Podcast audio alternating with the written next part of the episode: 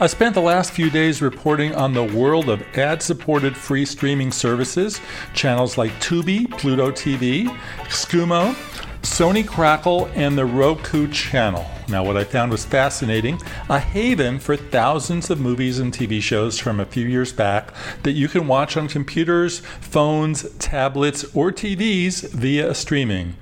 Again, you pay nothing, but you gotta be willing to sit through ads. In a world where companies are constantly trying to get you to subscribe to yet another subscription service, this seems to be a good thing. Let me fill you in on today's Talking Tech. I'm Jefferson Graham. So here's what you need to know.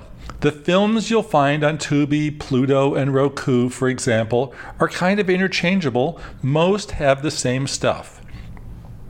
Pluto's goal is to resemble old fashioned TV. It has a channel guide showing you dozens of channels with what's on now, as well as video on demand.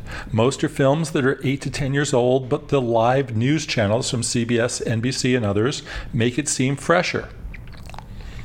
Pluto is the most popular of the channels, followed by Roku, which is an interesting animal. You don't have to own a Roku streaming stick to watch. Just call it up on the computer or via the mobile app and start watching free movies and TV. Xumo is similar to Pluto in that it offers channels down to even giving them numbers, which seems rather silly. It's an app. Channel 300 doesn't mean anything. Tubi says it has the most movies of any of the channels, some 12,000. Again, older titles, some independent fare, and older TV shows. I don't mind old. In fact, I love it.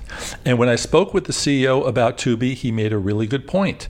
Netflix, Amazon, and Hulu are all about selling you original programs, and the library content is winnowing out. Disney, which is starting its own streaming service, will be removing its titles from Netflix. So it would be fair to expect that 20th Century Fox titles are going to leave as well, as Fox is now owned by Disney. Warner is starting its subscription service, so goodbye films and TV shows from that studio on Netflix. Besides, they just want to sell you the new anyway. For those of you who like to watch When Harry Met Sally, The Illusionist, or Swordfish again, well, these channels are a godsend, and they're free.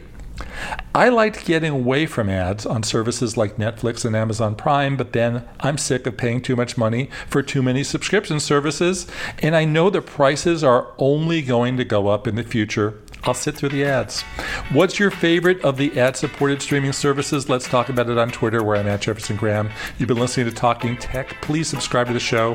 Wherever you listen to online audio, please favorite us on Stitcher, which helps more people find the show. And as always, thanks everyone for listening.